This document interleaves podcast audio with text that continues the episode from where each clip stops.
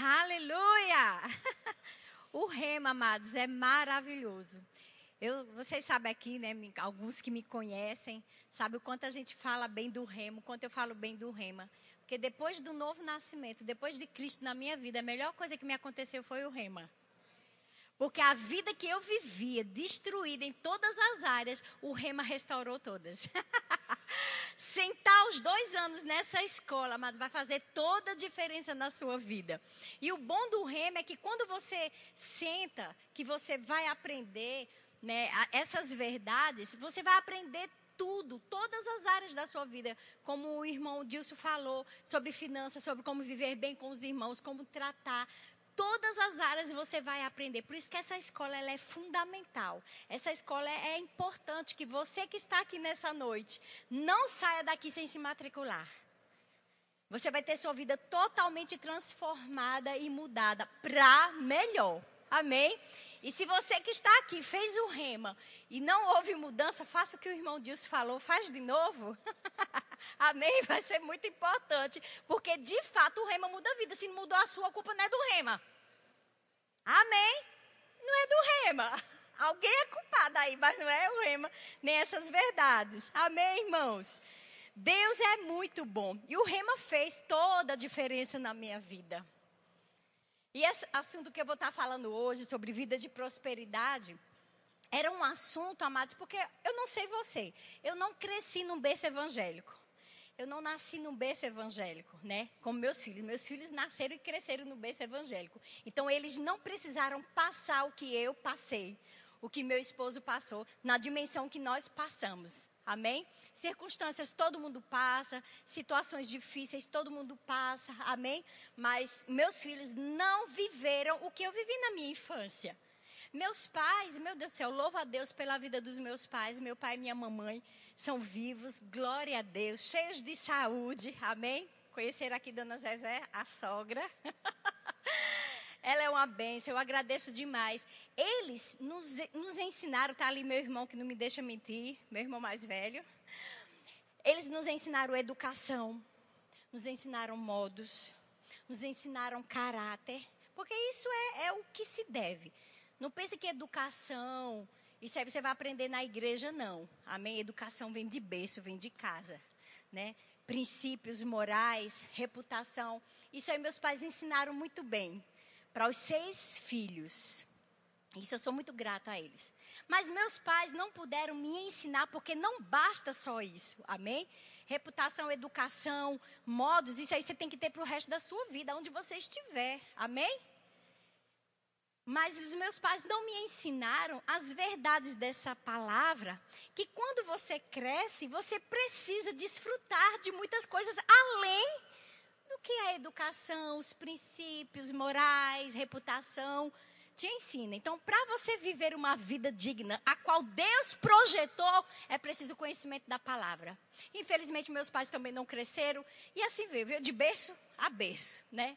Mas glória a Deus. Fala assim, glória a Deus.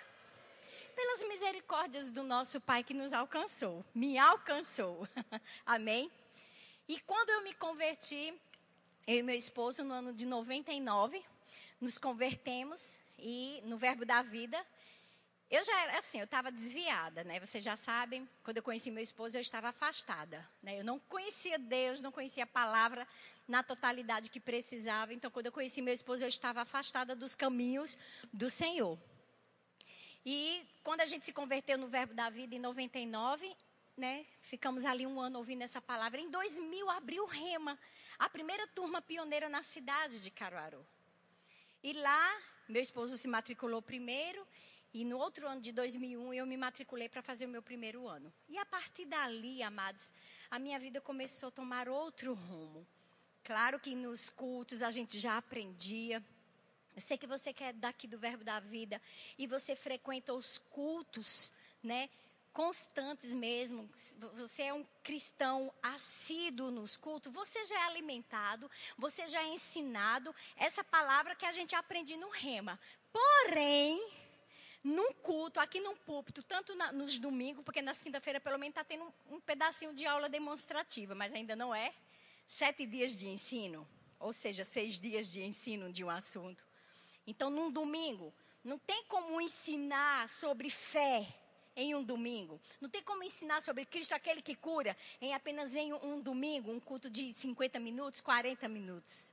Então, no rema, você vai aprender né, sobre um assunto durante seis dias sobre aquele assunto. Né? Então, claro que vai ampliar mais, claro que o conhecimento vai chegar.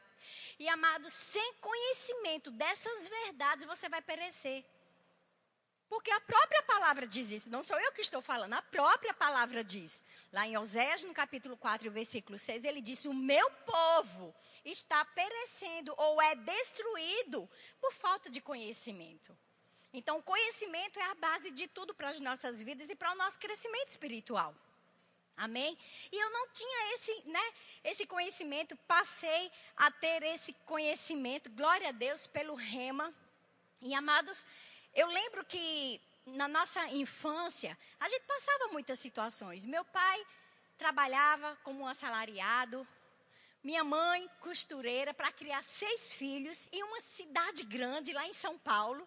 Né? No interior de São Paulo, nós morávamos para criar seis filhos, ganhando pouco. A gente passava privações, a gente passava escassez, a gente passava necessidades, né? Não tinha como ter uma, um, um suprimento abundante. Então eles podiam, eles faziam o que dava, comprava comida daquela forma bem, bem mesquinha assim, bem pouquinho para cada um, da forma que podia, que o salário deles davam. Mas também, amados, nós não tínhamos o, quando a gente vivia essa escassez, essa falta, eu me lembro também que a forma né, que, que nós éramos criados, a gente já ouvia desde criança, né, meu irmão está aí, vai lembrar disso. Quando a gente dizia, pedia alguma coisa, dizia, não tem. Mãe, tem dinheiro? Não tem. Mãe, eu queria comprar tal coisa, não pode. Mãe, eu queria estar brinquedo, a gente não é rico. A gente não tem dinheiro. então veja, a gente cresceu ouvindo o quê? Que era pobre que não tinha, que não podia. Né? Quando eu me lembro que a gente ia comprar pão, aí dividia por seis filhos, uns pedacinhos de pão para cada um. Aí como é que a minha mente cresceu a respeito de prosperidade? Zero, né? Que a gente era pobre. Até as nossas brincadeiras, vocês, talvez vocês vão lembrar disso. As nossas brincadeiras, eu me lembro que a gente brincava com os primos, com, com os colegas, a gente brincava de eu sou pobre, pobre, pobre de marré, marré, marré. Não sei se você já brincou disso, mas até as nossas brincadeiras eram assim. Então tudo se resumia à falta, tudo se resumia à pobreza. mas amados, glória a Deus por essa palavra. E talvez você que está aqui nos visitando pela primeira vez, ou você que ainda não fez rema, talvez acha né, que nós somos né, dinheiristas. Ah, isso aqui é a, a igreja que só fala de prosperidade. Não, amados. Aqui e todas as igrejas que você for do nosso ministério, não fala só de prosperidade, mas fala também de prosperidade. Nós falamos de salvação, nós falamos de cura, nós falamos de fé, amém? E quantos sabem aqui que quando você nasceu de novo, que você foi salvo, você também entrou em um pacote, não só para você ser salvo, não só para você ir para o céu mas para você viver curado, mas para você andar em prosperidade, mas para você andar debaixo de proteção. Mas aí porque vai falar de dinheiro, acha ruim. Mas amados, a mesma quantidade que você precisa estudar na palavra e encontrar na palavra sobre salvação, sobre cura, também tem prosperidade disponível para você. De Gênesis a Apocalipse. Se você for ler e estudar a palavra de Deus, ele não só vai te ensinar sobre viver uma vida de fé, sobre cura, sobre proteção, mas também sobre viver uma vida abundante. Amém? Então não feche o seu coração. Amém? Não feche o seu coração para este assunto, né, sobre essa matéria, né, vida de prosperidade. E é como eu falei, a gente só vai dar uma aula demonstrativa. Eu só vou falar alguns tópicos, mas tem muito mais para você aprender. Então hoje eu só vou falar um pouquinho. Eu vou deixar você com gosto de quero mais. E se eu puder fazer isso, eu vou fazer isso nessa noite. Amém? Glória a Deus, vocês estão prontos? Uma coisa que meu esposo sempre comentava, dizia, rapaz, nas escolas, né? Porque você não vai aprender sobre prosperidade na escola. Né? Você não vai, na, na escola, pelo menos na nossa época, não tem uma matéria sobre economia, sobre você né, administrar bem finanças. Não tem. Né? Nas escolas não ensina isso. Então, onde é que você vai aprender? Né? Num curso, no Rema. Em bons livros. Então, eu tenho aqui uns livros, né? A nossa livraria é maravilhosa, recheada. Tem muitos livros né, do irmão Rega. Tem o livro Chaves Bíblicas para a Prosperidade. É tremendo. Amém? É, é, o que você vai aprender nessa matéria, Vida de Prosperidade. Tem um outro livro que ele traz um equilíbrio maravilhoso sobre finanças, é Toque de Midas. É poderoso esse livro.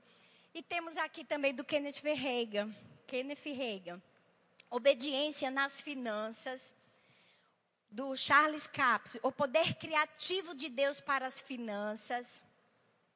E o que Deus me ensinou sobre prosperidade também do nosso irmão Kenneth Reagan. Amém? Aqui o pessoal pode pegar lá. Então, invista. Amém? Invista num assunto que você ainda não entende. Em vez de falar mal, em vez de criticar, ou viver numa vida de escassez por falta de conhecimento, então invista em conhecimento. Amém? O rema é um bom investimento para a sua vida. E depois os livros também e os estudos da palavra de Deus. Amém? Glória a Deus. Então vamos começar aí com a nossa matéria. Uma coisa muito importante, né, para quem não sabe, quem não fez o rema ainda, para quem não conhece, quando você não entende sobre o assunto, né? Ai, será que a Bíblia realmente fala sobre isso? Eu quero te mostrar que sim. Que você precisa saber qual é a vontade de Deus. Não é a vontade de Deus que você seja pobre de marré, marré, para que Ele possa te ensinar alguma coisa. Às vezes você já ouviu isso. Eu já vim de algumas denominações, amadas, que não têm um entendimento da palavra, que fala que Deus, Ele nos quer pobres e humildes para a gente aprender alguma coisa. E ensinava para nós que a humildade que Deus queria era que você usasse uma sandália havaiana com a tira amarela, a outra tira de outra cor, um prego embaixo né? Porque torou, você não tem dinheiro para comprar e bota um prego. É horrível. Quem já usou uma sandália havaiana com um prego embaixo? Eu já usei. É tão ruim. Eu achava tão ruim. Eu chorava. Eu dizia, oh, mãe, é muito ruim, mãe. Andar com esse chinelo, com esse prego aqui incomodando. Tem nada não. Quebrou, quem mandou quebrar? Né? Por quê? Não tem dinheiro não para comprar outro. Veja, já ouvia isso. Tem dinheiro não para comprar outro. Então, às vezes, ensinava isso. Então, a gente nunca ia buscar na palavra.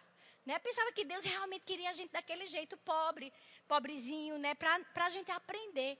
Mas, amados, quando você conhece as Escrituras, você vai ver quando Jesus ele diz assim: que Deus ele é o melhor pai do que nós que queremos dar boas coisas aos nossos filhos. Imagina o nosso pai, né? Você vai pedir algo para comer, ele vai te dar um escorpião.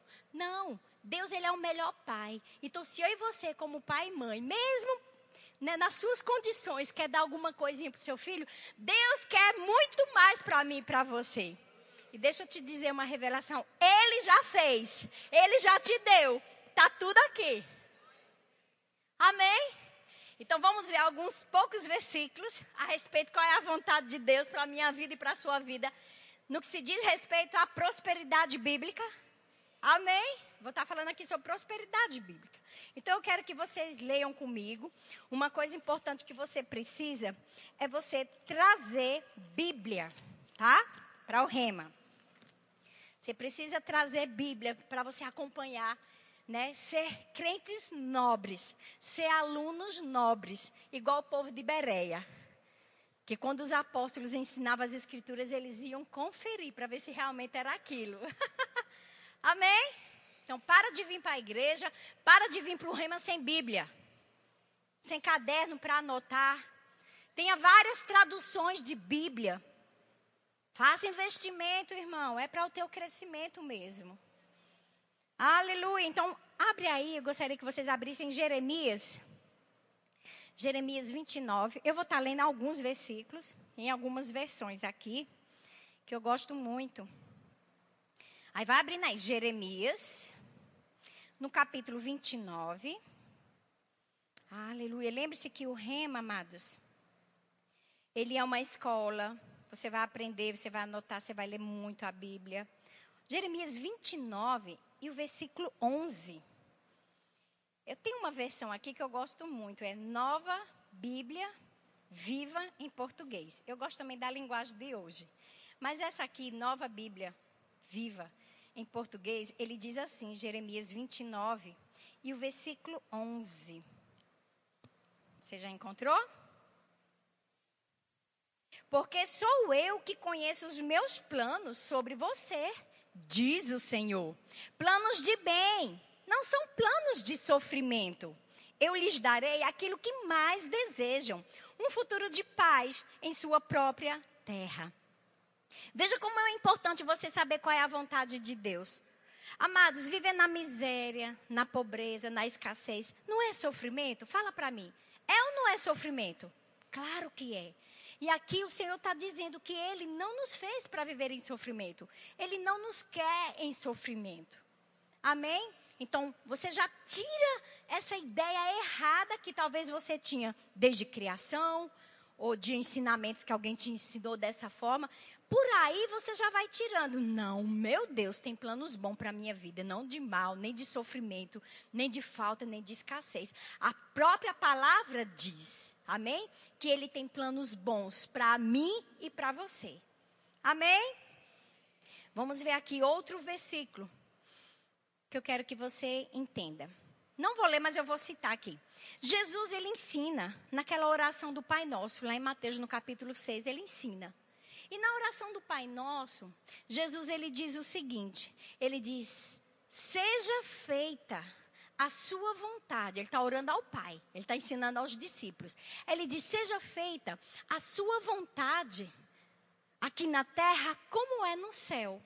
Qual, como será que é no céu, amado? Será que no céu tem falta? Vocês acham que no céu tem falta? Tem pobreza? Não tem, amados. Eu e você, nós já sabemos disso. Acho que até a pessoa mais leiga do mundo, quando se fala de céu, ele já imagina: céu, uau, melhor lugar, um bom lugar. Então veja que Jesus disse: Olha, seja feita aí aqui na terra, assim como é no céu. Então você já tira toda a ideia errada de viver uma vida de pobreza, de falta e de escassez. Se você achava que era a vontade de Deus.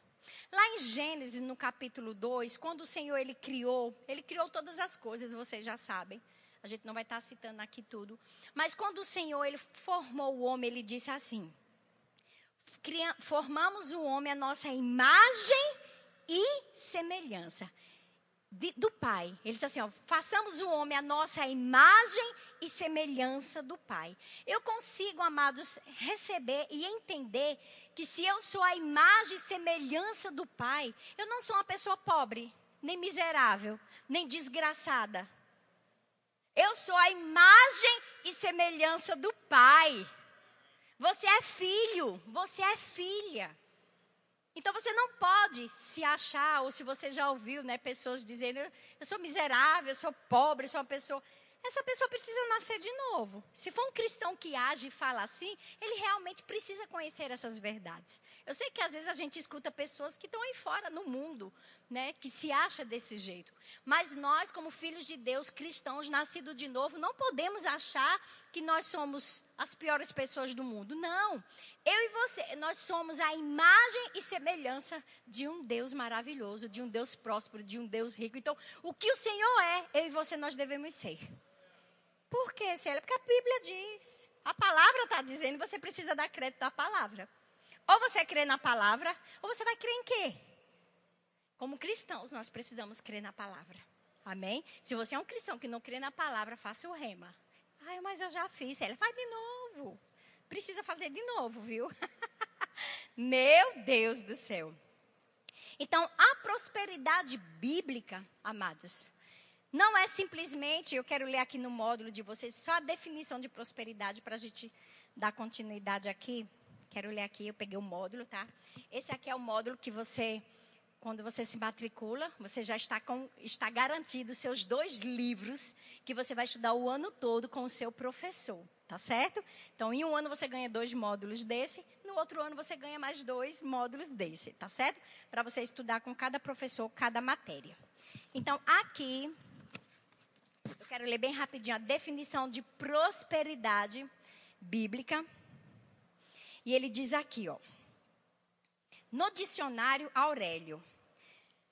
Ele diz no dicionário Aurélio, da língua portuguesa, define prosperidade da seguinte forma. Eu vou estar lendo para a gente não pensar que prosperidade só diz respeito a dinheiro e não é. Prosperidade não diz simplesmente a respeito de dinheiro, tá? Você tem dinheiro, sua conta está lá cheia de dinheiro e você é próspero. Não. Prosperidade bíblica não é somente dinheiro, tá certo? E aqui no dicionário Aurélio da língua portuguesa, define prosperidade da seguinte forma: qualidade ou um estado do que é próspero. Felicidade, ventura. E ele diz: quando consultamos no mesmo dicionário o verbete próspero, encontramos que se desenvolve bem, que favorece, que ajuda, que tem bom êxito, que tem riquezas ou bens materiais. Então, prosperidade bíblica não é só isso, é um estado. E sabe que prosperidade bíblica, quando você entende, não é porque você tem, mas porque você entende que você é. Então é mais ser do que ter.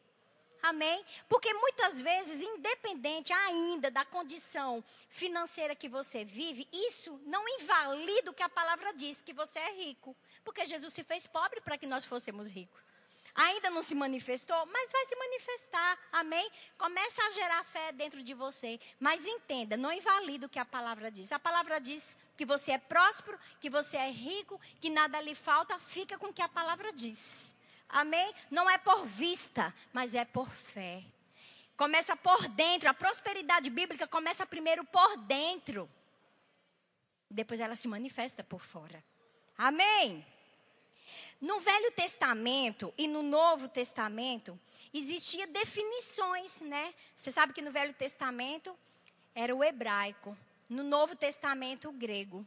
Então existem as traduções para o nosso idioma. Existiam as formas que eles falavam né, sobre prosperidade. Não vou falar de todas para você poder fazer o reme e estudar. O módulo é perfeito, é maravilhoso. Não vai te deixar, não vai deixar desejar nada. Mas uma das formas era shalom. Eu achava que shalom era só a paz do Senhor. Shalom era só a paz.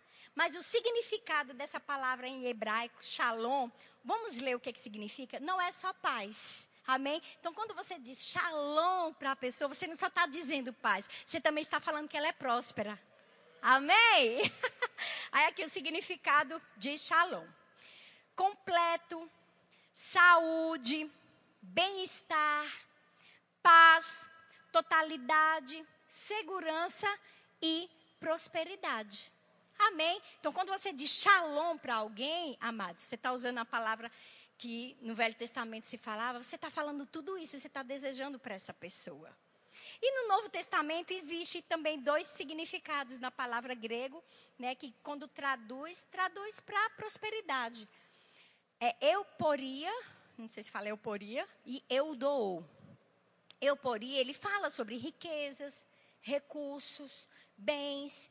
Eudou, ele fala ter uma viagem rápida e bem-sucedida, conduzir por um caminho fácil e direto, garantir um bom resultado, fazer prosperar, ser bem sucedido. E tem dois versículos aqui que eu quero estar tá lendo, que fala sobre riquezas e recursos e sobre ser bem sucedido. É em Atos, no capítulo 19 e 25. Eu vou ler aqui no módulo, tá? Para ficar mais rápido. Convocando-os juntamente com outros da mesma profissão, disse-lhes: Senhores, sabeis que deste ofício vem a nossa prosperidade. Em 1 Coríntios 16 e o versículo 2, ele fala: No primeiro dia da semana, cada um de vós ponha de parte em casa, conforme a sua prosperidade, e vai juntando, para que se não façam coletas quando eu for. Aqui ele está falando sobre a generosidade de você abençoar, porque você vai entender até o final dessa, dessa aula demonstrativa, até quando você fizer o rema, você vai entender que a maior prosperidade que o Senhor tem para a sua vida não é simplesmente só para você, mas é para você ajudar outros. É para você abençoar outros. Amém? Não ser mesquinho, mas ser generoso. Amém? Porque aquilo que Deus te dá é para você abençoar outros também. Amém? Quem planta, colhe. Amém, irmãos? Tá, então eu só quis ler a definição de prosperidade aqui no módulo. Então vamos dar continuidade. Deixa eu anotar aqui minha filhinha, tá? Porque eu não quero me perder. Como eu falei, uma das coisas que eu entendi nessa matéria A maior prosperidade da minha vida foi ter nascido de novo. Foi ter recebido o Senhor como Salvador da minha vida. Amém? Não foi eu ter ganho na loto, porque, amados, que ganha você ganha? Que, que adianta você ganhar na loteria lá? Não é errado se você quiser né, jogar. se você quiser, se você ganhar na loteria, a gente aqui não tem nada a ver com isso. Né? Mas se você ganhar na loteria, como diz o pastor Gilmar, lembre-se de dar o dízimo na igreja. Mas de que adianta, né? Ganhar na loteria, ter tanto do dinheiro, amados, e esse dinheiro entrar como se fosse num bolso furado. Você acha que aquilo é tudo na sua vida? Não, amados. Para mim, a maior felicidade não é ganhar na loteria. Para mim, a maior felicidade, eu digo isso com propriedade, foi ter nascido de novo. Foi ter o Senhor dos Senhores habitando dentro de mim. Saber que para onde eu vou. Amém? Porque vocês lembram que tem aquela passagem lá no Evangelho? Não lembro agora se é em Lucas. Aquela passagem que fala do rico e do pobre. Porque, amados, que adianta ter tanta riqueza e não ter o Senhor na sua vida? Quando morrer, vai para onde? Porque a vida não se resume a esses 100 anos que nós iremos viver, se Jesus não voltar antes. A nossa vida, deixa eu dizer algo aqui para você. A sua vida não se resume em 100 anos que você vai viver, 90 anos. Porque isso aqui passa, é uma eternidade para onde você vai viver. E a Bíblia fala, é bem clara quando fala do rico e do pobre. O pobre, a gente entende, amados, que ele tinha uma aliança com o Senhor, porque ele foi para onde? Para o seio de Abraão. E o rico? Foi para a tormenta. Então, o que adiantou toda aquela riqueza daquela pessoa, aqueles poucos anos de vida que ele viveu? Então, deixa eu dizer algo para você. Se ainda você não está ou não atingiu um nível de prosperidade que você tanto deseja, se você já recebeu o Senhor como Salvador, se alegre. Você é a pessoa mais rica do mundo. Você é a pessoa mais próspera do mundo, porque você tem o Senhor. Amém? Vocês conseguem entender e se alegrar com isso? Eu me alegro.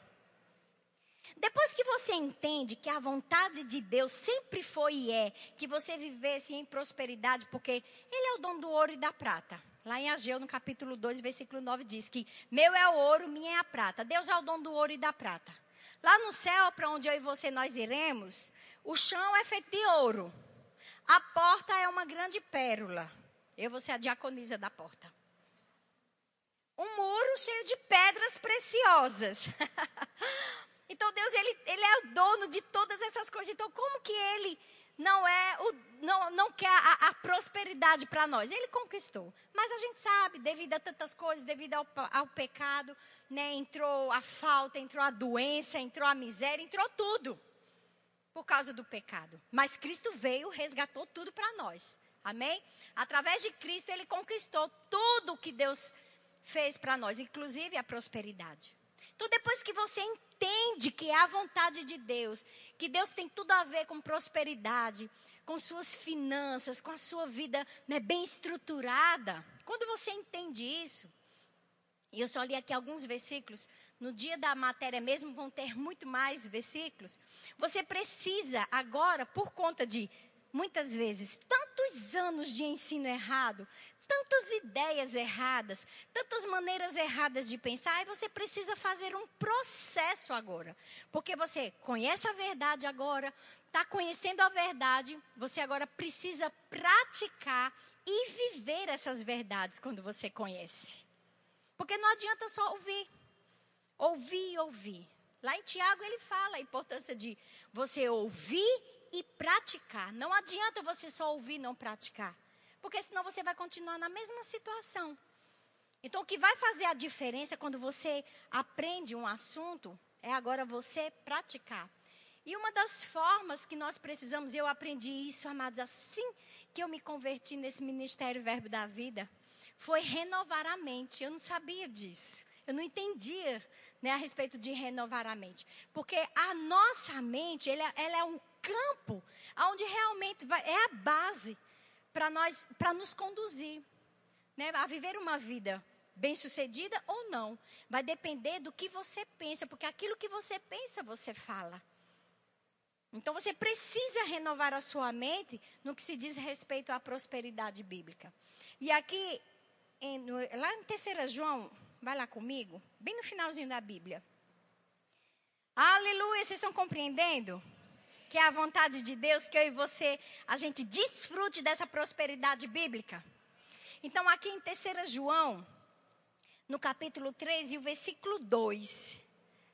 Terceira João, a gente vai ler 1 e 2. Ele diz algo bem interessante. É uma carta que ele está escrevendo para um amigo chamado Gaio. Ele diz, ó, ao presbítero e amado Gaio, a quem eu amo na verdade. Aqui é o apóstolo João falando para o amigo. E ele diz assim, ó, amado, acima de tudo, eu faço votos por tua prosperidade e saúde. Agora tem um versículo aqui que para mim ele é fundamental. Por isso que é importante você ler a Bíblia e você estudar. E ele diz: assim como é próspera a tua alma. Às vezes a gente dá uma lida assim bem rápida, né? Mas ele, ele diz aqui algo fundamental. Ei, eu faço votos pela tua prosperidade, assim como é próspera a tua alma. Como é que tem sido muitas vezes a nossa alma? Será que a nossa alma ela realmente está renovada com a palavra de Deus? Ou ainda a gente está com sofismas ou ensinamentos errados? Faz toda a diferença. Quando você renova a sua mente com a palavra de Deus, porque você vai andar de fato, como a Bíblia diz que é para você andar. E ele frisa, assim como é próspera a tua alma. Ou seja, eu entendo aqui que primeiro começa aqui. Quando você renova a sua mente, amados, você vai falar certo e você vai se conduzir certo. Aí as coisas vão acontecer. Porque as coisas não acontecem simplesmente só porque estão aqui nas escrituras. Ela acontece quando você entende. Quando você pega a palavra, você pratica, quando ela desce para o seu coração como revelação. Amém? É igual naquela época que existia orelhão, que você fazia ligação. Ninguém é desse tempo, né? Só eu que sou velhinha. Ai, Kátia, obrigada. Kátia disse que é desse tempo. Quando você colocava a ficha e a pessoa do outro lado não atendia, a ficha não caía. Então não adiantava de nada. Mas a palavra, quando ela desce para o seu coração, como revelação, é igual quando alguém lá do outro lado atendia, a ficha caía. Então a ficha precisa cair em algumas áreas da sua vida que ainda não caiu. Amém? Deixa eu ler aqui na versão King James, 3 João 2 ele diz: Amado, oro na expectativa de que tenhas boa saúde, que sejas bem-sucedida em tudo o que empreenderes, assim como é próspera a tua alma. Amém? Outro versículo bem importante, que eu acho que aquele relógio ali está errado, viu? Misericórdia. Oxe, menino. Romanos capítulo 12 e o versículo 2. Romanos capítulo 12 e o versículo 2, Romanos 12. Você já conhece de, de e salteado, né? Mas alguns que não conhecem vai conhecer agora. Romanos 12 e o versículo 2, ele diz assim: E não vos conformeis com este século, mas transformai-vos pela renovação da vossa mente para que experimenteis qual seja a boa, agradável e perfeita vontade de Deus. Então, é necessário você renovar a sua mente com a palavra de Deus. Você precisa da palavra de Deus, você precisa alimentar, você se alimentar com a palavra de Deus, porque aí você vai deixar de querer viver como as pessoas no mundo vivem. Amém? Então ele diz aqui, ó, não se moldem ao sistema do mundo. E como é o sistema do mundo, amados? Se tiver com dinheiro, tá bem. Se não tiver com dinheiro, estão desesperados. Não é assim o sistema do mundo? Se conseguir colocar cerca elétrica, pagar um guarda para cuidar da casa, eles se sentem seguros. Se não consegue pôr uma cerca elétrica, né, não conseguem contratar um guarda para cuidar da sua casa, estão desesperados com medo. Mas nós não podemos nos moldar a este mundo. Nós precisamos crer. Se tiver condição de pôr cerca elétrica, coloque. Se tiver condição de pôr uma guarita na sua casa, coloque. Mas, amados, a Bíblia diz que os anjos do Senhor acampam ao nosso redor, nos guardando e nos protegendo. Isso é renovar a mente com a palavra. Algumas pessoas ficam felizes quando tem dinheiro no bolso, quando o saldo da sua conta está lá em cima. Mas, amados, eu e você, nós vivemos pela fé, independente de ter dinheiro na sua conta ou não, a provisão virá.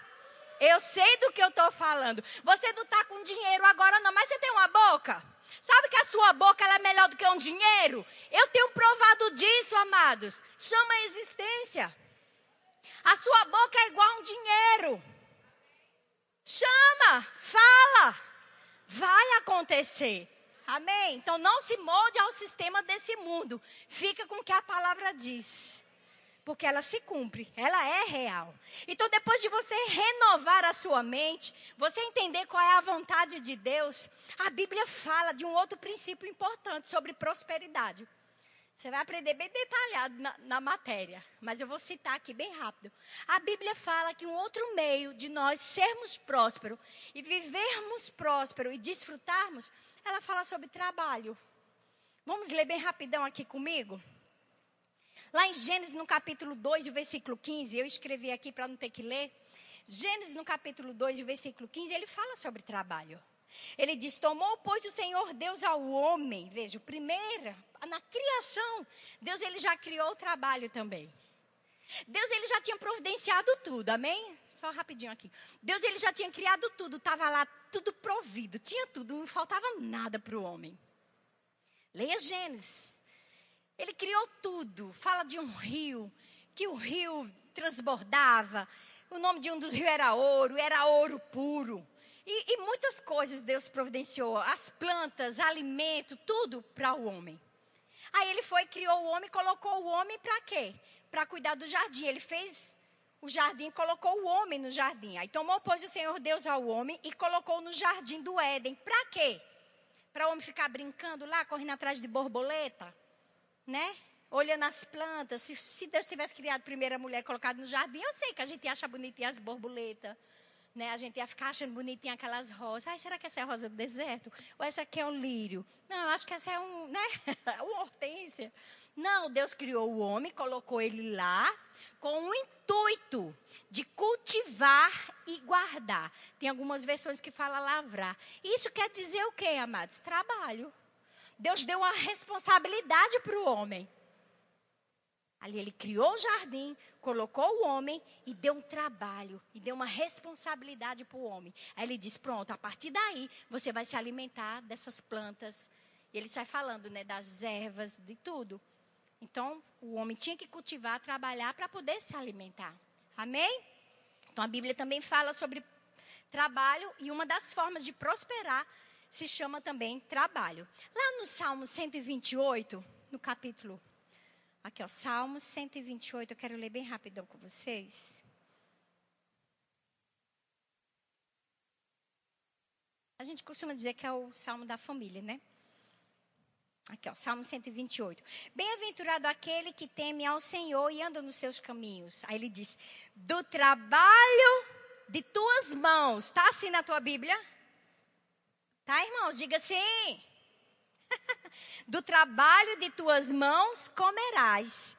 Serás feliz e tudo te irá bem. Então fica feliz porque você trabalha. Para de reclamar porque está trabalhando. Agradeça a Deus pelo teu trabalho. Amém? Pouco ou muito, mas é um trabalho e você está ganhando. Então não murmure e não reclame pelo seu trabalho. Ele diz aqui, ó, do trabalho das tuas mãos comerás e serás feliz e tudo te irá bem. Amém? Outro importante aqui, ele fala lá em 1 Timóteo, no capítulo 5, versículo 18, não vou abrir, eu anotei. Ele fala: Todo trabalhador, diga, a Bíblia está falando de trabalho. Aí ele diz aqui: olha, todo trabalhador é digno do teu salário. Se você quer salário, então tem que trabalhar. Amém? E ele diz: todo trabalhador é digno do teu salário. Então, aqui, mais uma vez, eu e você, nós estamos comprovando na palavra sobre trabalho é bênção, trabalho é bíblico e faz parte de uma das formas de você prosperar. E às vezes você pode, né, falar, Célia, essa miséria. E às vezes a situação que eu vivo. Algumas pessoas, amados, eu não vou generalizar, tá certo? Não vou entrar em detalhes aqui sobre pessoas que passam por escassez, passam por, por problemas financeiros, mas algumas pessoas, elas não querem trabalhar. Algumas pessoas não trabalham, né? E quando é mulher, ainda dá um desconto, porque se ela é casada e tem um marido, a responsabilidade de trabalhar e suprir é do homem. Não é errado a mulher trabalhar para junto somar as finanças da família. Não é o dinheiro da mulher, não é o dinheiro do homem é as finanças da família, amém? A gente já falou muito sobre isso, a matéria entra bem nesse detalhe. Então, quando os dois trabalham, então soma as finanças para aliviar, né? Então, se a mulher ela pode e tem como trabalhar, que não vai deixar a desejar casa, marido e filhos, então é bênção, trabalha sem problema nenhum. Amém? E se você mulher optou por trabalhar, né, o marido, né, é, honre, né, reconheça que a esposa está trabalhando para ajudar. Aí os dois dividem as tarefas de casa, ajuda um ajuda com o filho, aí o outro corre e vai para a roupa, o outro vai e faz a comida e assim vai. Mas às vezes a mulher ela não trabalha e é só o homem que trabalha em casa. Amém. Quando eu falo a mulher não trabalha, desculpa, eu vi algumas mulheres. A gente trabalha em casa mais do que trabalha fora, certo? Trabalho de casa é árduo. a gente, mulher, quando não trabalha no secular, pronto, deixa eu melhorar aqui. Quando a gente não trabalha no secular, tá? Amém? A gente trabalha em casa, porque lavar, cozinhar, deixar tudo organizado, para com poucos minutos tá tudo sujo de novo. Né? A gente dá banho menino, limpa menino, menino suja de novo. A gente faz o almoço, lava os pratos, de noite tem a janta, enfim. É um trabalho também árduo, tá certo? Mas acontece, às vezes, viu, do cabeça do homem não querer trabalhar. Aí aqui nós temos aqui dois versículos que eu preciso ler com você. O relógio ali já zerou. Meu Deus, vamos lá. Lá em Provérbios, no capítulo 6. Você está em Salmos? Lê aí comigo Provérbios no capítulo 6. Quero ler aqui com vocês, a gente está já terminando.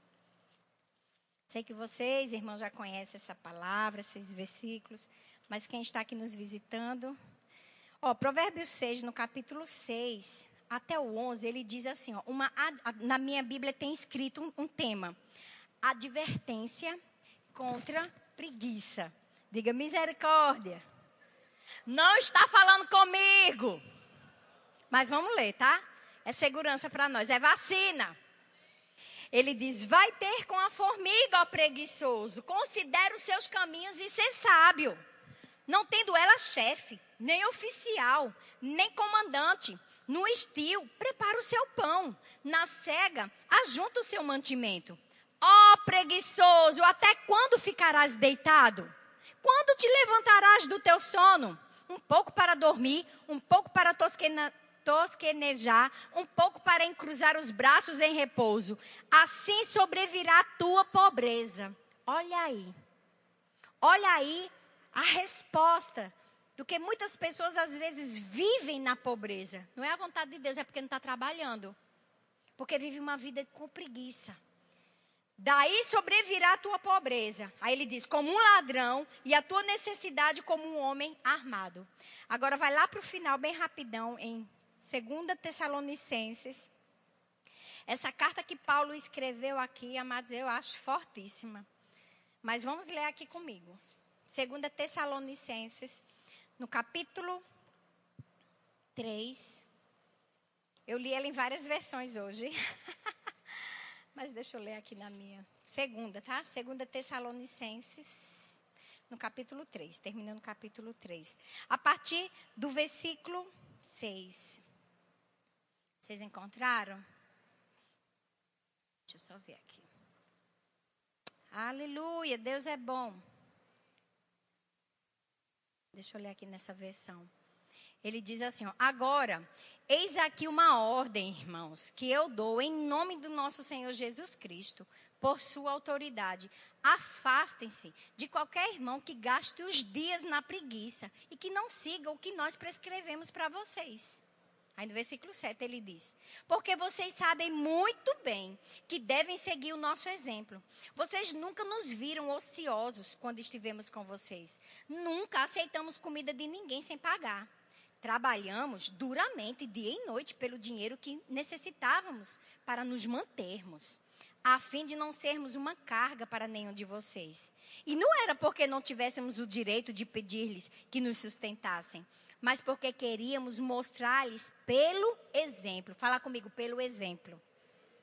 Sabe que nós muitas vezes vamos ser exemplo para as pessoas, principalmente crente. Amém? E ele disse assim: queríamos ser exemplos, com, pelo exemplo, como vocês deveriam trabalhar para viver. Mesmo enquanto ainda estávamos aí, nós lhe demos este preceito: aquele que não trabalha não deve comer. Soubemos que alguns de vocês estão vivendo na ociosidade, recusando-se a trabalhar e gastando tempo, metendo-se na vida alheia. No nome do Senhor Jesus Cristo, fazemos um apelo a tais pessoas e lhe ordenamos que se aquietem, arranjem trabalho e ganhem seu próprio sustento. E aos demais digo-lhes, queridos irmãos, nunca se cansem de fazer o bem. Eu achei bem interessante ler toda essa, essa carta. E ele está falando da importância de trabalhar. Né? Então ele diz: ó, aquele que não trabalha, então não coma. Eu acho isso muito forte. Outra coisa também muito interessante, depois que você entende que você tem que trabalhar, não pode viver uma vida de preguiça, e você pode dizer assim, Marcela, mas eu já trabalho, eu ganho meu dinheiro, ainda vivo nessa situação, ainda não consigo né, me sustentar. Amados, aí é, é quando você precisa entender que você precisa viver pela fé, né? Você não trabalha? Você não já faz a sua parte? Aprenda a administrar o que ganha. Eu e meu esposo tínhamos muitas dificuldades financeiras. Quando nós nos casamos, nós tínhamos muitas dificuldades financeiras mesmo.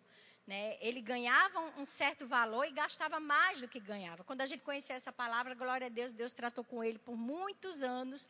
Né? Depois que ele entregou as finanças para mim, porque eu sempre fui bem mais regradinha, eu sempre fui mais segura. eu não gastava se eu não podia, se eu não tinha dinheiro, eu não comprava. Eu passei muitos anos sem panela de pressão.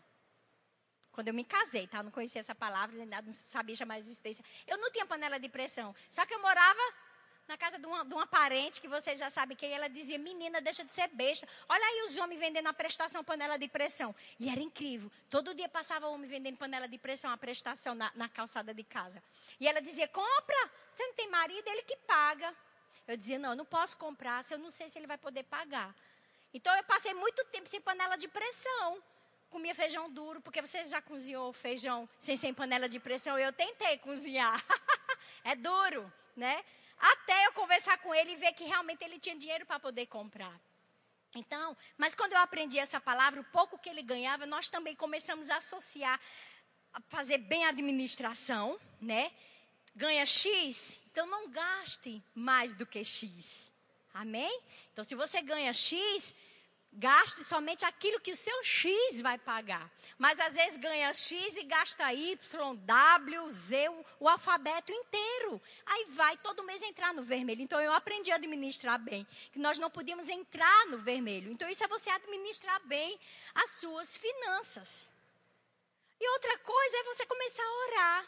Ora, chama a existência Lá em, em, em, Marcos, no capítulo 11, e o versículo 23, a gente conhece o princípio da fé. Né? Qualquer que disser qualquer coisa, amém? Qualquer que disser a este monte, ergue-te e lança-te no mar, e não duvidar no seu coração, mas crê que se fará aquilo que você diz, o que você disser lhe será feito. Então começa a chamar a existência, começa a falar que o seu salário que você ganha vai pagar as suas contas.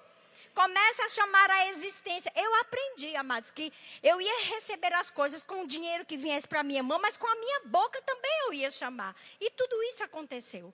A gente já falou aqui sobre lista. A gente fazia lista daquilo que a gente precisava e ficava rendendo graças. Às vezes o dinheiro chegava, a gente comprava, mas às vezes aquilo que nós estávamos precisando chegava também. Então é importante, lá em 2 Coríntios capítulo 4, versículo 13, diz, cri, cri, por isso falei. Nós cremos, por isso também falamos. Então, existe o princípio da fé, de você falar, de você chamar a existência, de você abençoar as suas finanças. Amém? E não murmurar, não reclamar. Quando o dinheiro vem, você diz assim, não dá para nada. Esse dinheiro não dá para nada. Deixa eu te dizer uma boa. Não vai dar para nada. Porque você está falando que não vai dar para nada. Mas diga, vai dar e vai sobrar. Eu vou dar o meu dízimo, eu vou dar oferta, eu ainda vou abençoar outras pessoas e ainda vai sobrar. Ah, Célia, aí é demais, eu não acredito. Então você não vai ter. Pastor Band sempre dizia: se você não crê em milagre, não se preocupe, você nunca vai ter ele.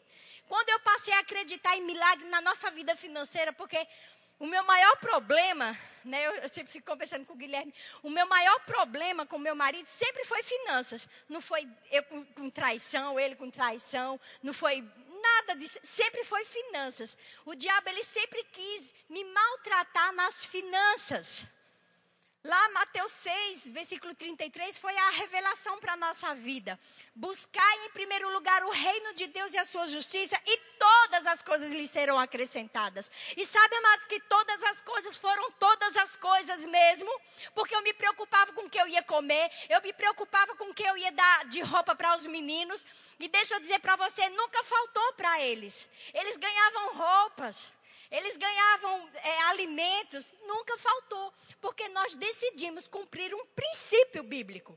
Trabalhávamos, honrávamos o Senhor e buscávamos o Senhor em primeiro lugar.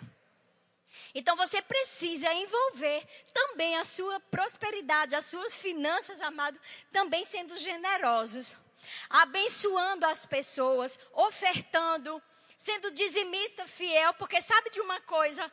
Nessa matéria também você vai aprender sobre dinheiro, sobre oferta. E você não, não deixa, amados, que o dinheiro seja o senhor da sua vida. O dinheiro, ele precisa ser seu servo.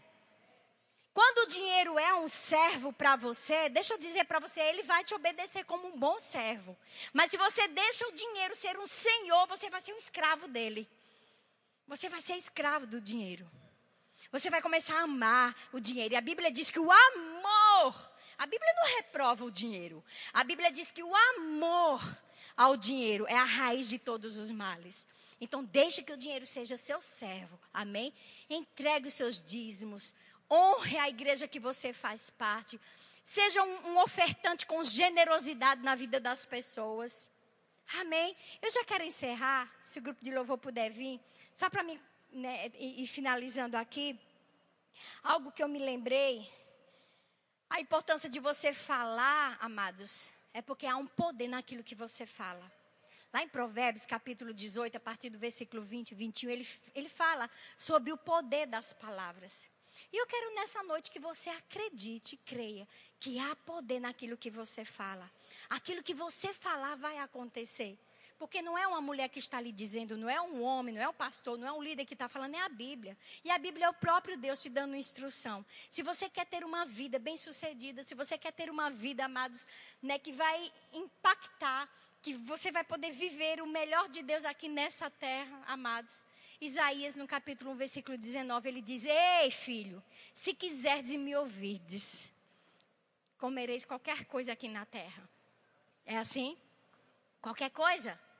Se a Bíblia diz o melhor, eu creio que é o melhor. Porque Deus tem o melhor para mim e para você. Amém? Deus tem o melhor para mim e para você. Ele disse: Se quiserdes e me ouvirdes, ou se quiserdes e me obedecerdes, comereis o melhor desta terra. Provérbios fala: a vida e a morte estão no poder da língua. O que bem utilizar vai comer do seu fruto. Então, o que é que você está falando? Quais são as palavras que estão saindo da sua boca? Amados, se entendermos e, e mergulharmos de fato nas verdades dessa, dessa palavra, e hoje estou sendo bem específica a respeito de prosperidade.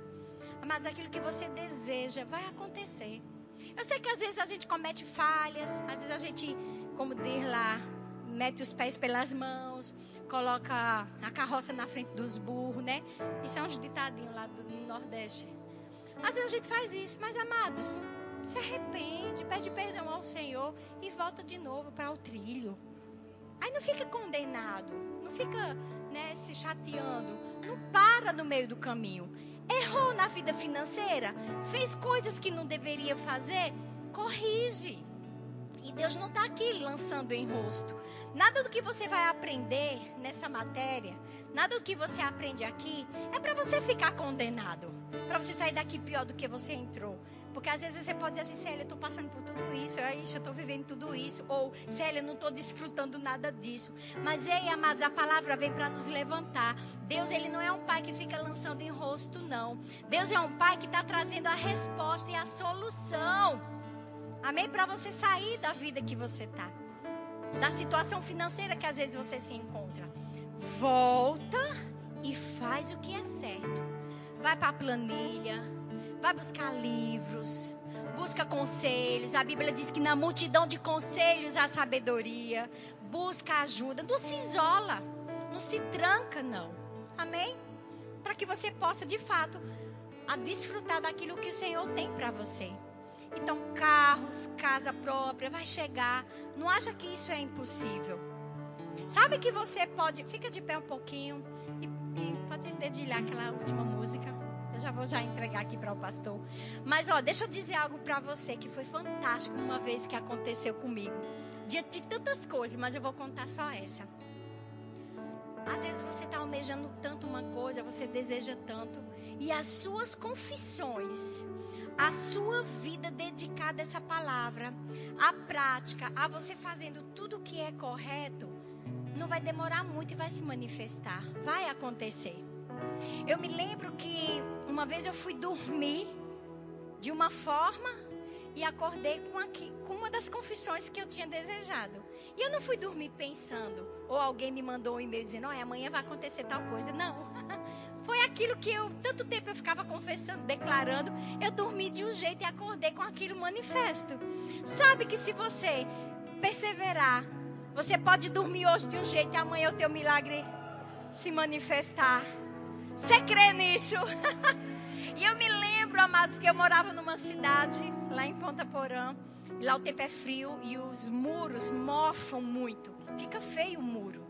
E eu me lembro que é, Tava bem mofado. Eu sempre dizia, Gilmar, tem que pintar, amor, tem que pintar. Eu acho tão feio. Toda vez que eu chegava, eu via aquele muro feio. Aí eu, pai, graças eu te dou por este muro pintado. Graças eu te dou por este muro pintado. E eu fui dormir com aquele muro mofado, bem feio. E lá é frio, tá? E eu gosto de dormir até mais tarde. Até no calor eu durmo até mais tarde, imagina no frio. E eu dormi. Quando eu me acordei, acho que era umas nove, nove e meia, eu me acordei. Aí ele, Célia, vem aqui. Aí eu fui, ele estava lá do lado de fora. Quando eu fui, ele, olha para aqui. Quando eu olhei meu muro todo, pintado, bem lindo. E Deus tratou comigo. É desse jeito que eu vou fazer. Você dorme de um jeito, no outro dia você acorda com a bênção manifesta. Tinha, ele ia levando os meninos para a escola, sete horas da manhã. E apareceu um pintor da Argentina pedindo para pintar o muro. Vê, vê um pintor estrangeiro pedindo para pintar o muro. Ele disse: Senhor, eu quero pintar e cobra bem barato, só me dá a tinta.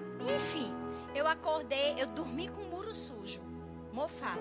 Eu acordei com o meu muro pintado. E Deus tratou aquilo com tantas outras coisas na minha vida. A partir dali eu descansei, amados. Hoje eu durmo de um jeito, amanhã eu posso acordar de outro. Hoje você pode dormir na sua casa de aluguel, amanhã você pode acordar com a sua casa própria. Hoje você pode estar tá andando a pé, amanhã o carro pode se manifestar. É só você crer. Amém, amados? Só você crer. Então descansa. Fecha teus olhos. Eu